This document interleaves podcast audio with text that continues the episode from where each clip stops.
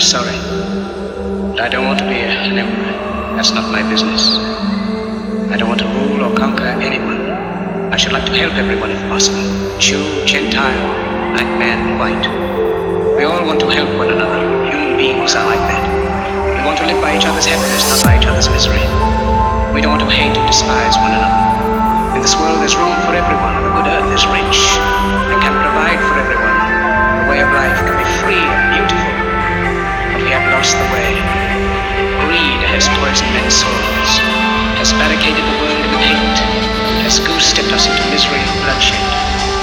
developed speed, but we have shut ourselves in.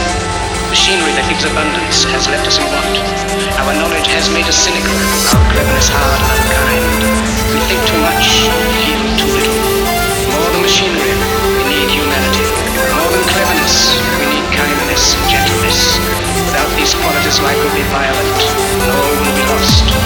The aeroplane and the radio have brought us closer together. The very nature of these inventions cries out for the. It cries out for universal brotherhood and the unity of us all.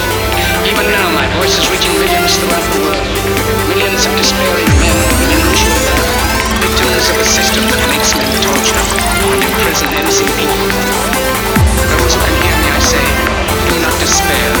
The misery that is now upon us is but the passing of greed, the bitterness of men.